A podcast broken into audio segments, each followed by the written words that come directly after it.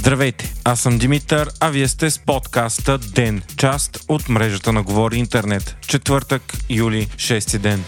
Президентът на Украина Володимир Зеленски е в България. Информацията за това се появи още преди два дни, но до последно не се знаеше дали той наистина ще дойде. Зеленски кацна в София днес 12 часа и бе посрещнат от вице-премьера Мария Габриел. Въпреки това, посещението на Зеленски е истинска изнада, защото той рядко напуска Украина и това е едва седмото му двустранно посещение от началото на войната. До сега той е бил предимно участник в големи международни форуми и е посещавал двустранно мощни съюзници на Украина като САЩ, Великобритания, Франция и Полша. Към обяд започнаха и двустранните разговори между българската и украинската делегация, като Зеленски е с някои от най-близките си сътрудници тук, включително външния министр Дмитро Колеба. От българска страна пък на среща в Министерски съвет бяха премиерът Николай Денков, военният министр Тодор Тагарев, финансовият Асен Василев и външният Мария Габрел. Володимир Зеленски благодари на България за подкрепата и защитата на живота на неговия народ. Той каза, че България е била последователна в подкрепата си за суверенитета и териториалната цялост на Украина и многократно благодари за цялата помощ, която страната му никога нямало да забрави. Президентът заяви, че България помага именно за защитата на Украина, а не за настъпление. Тази помощ била важна, за да могат родителите в Украина да защитят децата си. Зеленски заяви, че Русия е извършила множество престъпления, геноцид,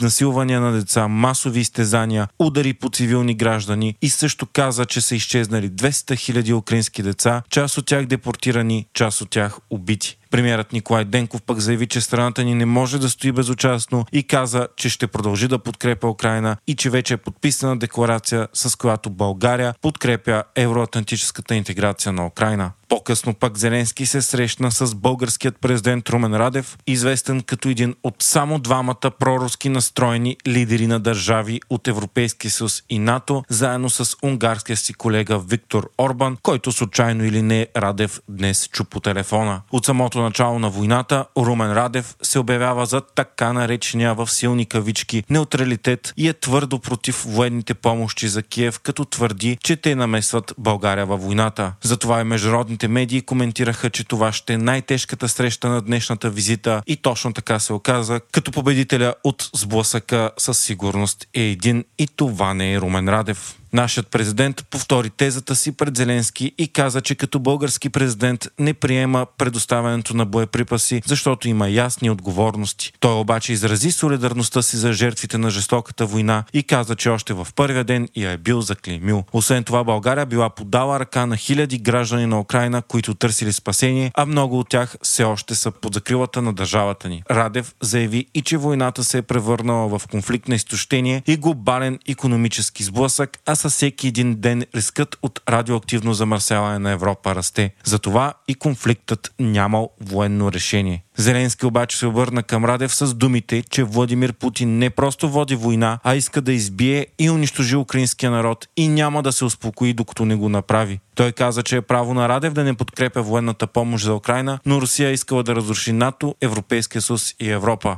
Това не е конфликт, господин президент. Русия иска да ни унищожи, а ние просто искаме да живеем, каза Зеленски на българския си колега. Радев обаче продължи да повтаря като на запис думите си, че е призвавал за мир, а не за победа и че всичко трябвало да се реши дипломатично. Зеленски накрая каза на Радев, какъв конфликт, това е война и му заяви, ако не дай Боже стане трагедия и вие сте на мое място и ако не ви помагат с оръжие хора, които имат общи ценности с вас, какво ще правите? Ще кажете Путин взима и български територии? Не, аз съм сигурен, че като истински президент няма да допуснете компромис с държавата, с суверенитета си каза Зеленски на колегата си. След тази среща в социалните срещи се говори масово за тоталното публично унижение на президента Румен Радев, за когото въобще се смята, че посещението на Зеленски е загуба за всичко, което се бори, а именно проруска насоченост и зависимост на България от Кремъл, прикрити под думите неутралитет и мир и твърденията, че така България се намесвала във войната. С нашият президент от всички европейски столици е съгласна най-вече Москва, след като днес говорителя на Кремъл Дмитрий Песков коментира посещението на Зеленски в София заплашително, казвайки, че Киев се опитва да въвлече други страни в конфликта, също избягвайки думата война.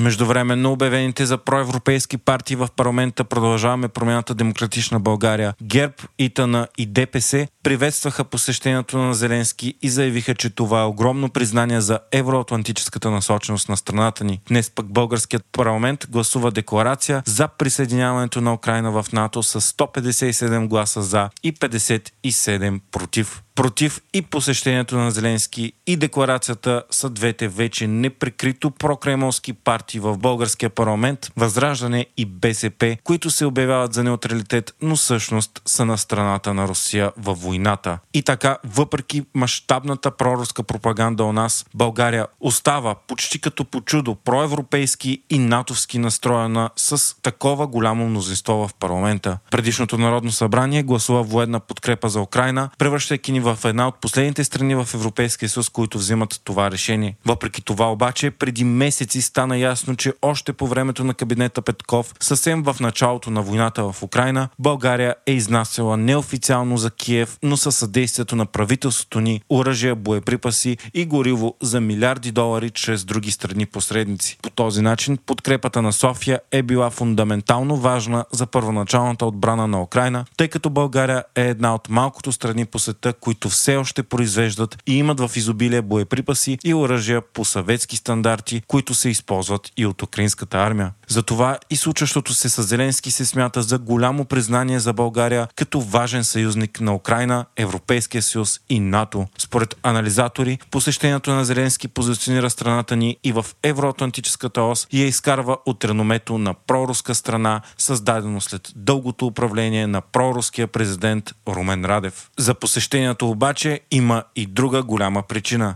Интензивните преговори Украина да закупи оборудването, което България има за АЕЦ Белене на стоеност 1 милиард и 18 милиона лева. Ядрените реактори и оборудването за тях бяха закупени преди години, но те стоят напълно неизползвани, защото проекта АЕЦ Белене, за който през годините България вече е дала около 5 милиарда лева, е замразен. След започването на войната в Украина, неговото реализиране независимо изцяло от Русия пък стана напълно невъзможно. Така реакторите за над милиард буквално прашасват неизползваеми, а в същото време Украина е единствената държава в света, която има интерес да ги закупи. Тя използва същите технологии за своята ядрена енергетика и може да ги използва строейки нови ядрени мощности или използвайки ги за резервни части. Киев в момента има силна нужда от тях и заради нанесените огромни щети по енергийната и инфраструктура, заради непрекъснатите руски ракетни удари по нея. По този начин и двете страни имат особено голям интерес от сделката. Парламентът вече задължи енергийния министр Румен Радев да не се бърка с президента, да води преговори тази седмица, но стана ясно, че всъщност преговорите се водят отдавна и вече са на финална права. Европейската комисия пък подкрепи сделката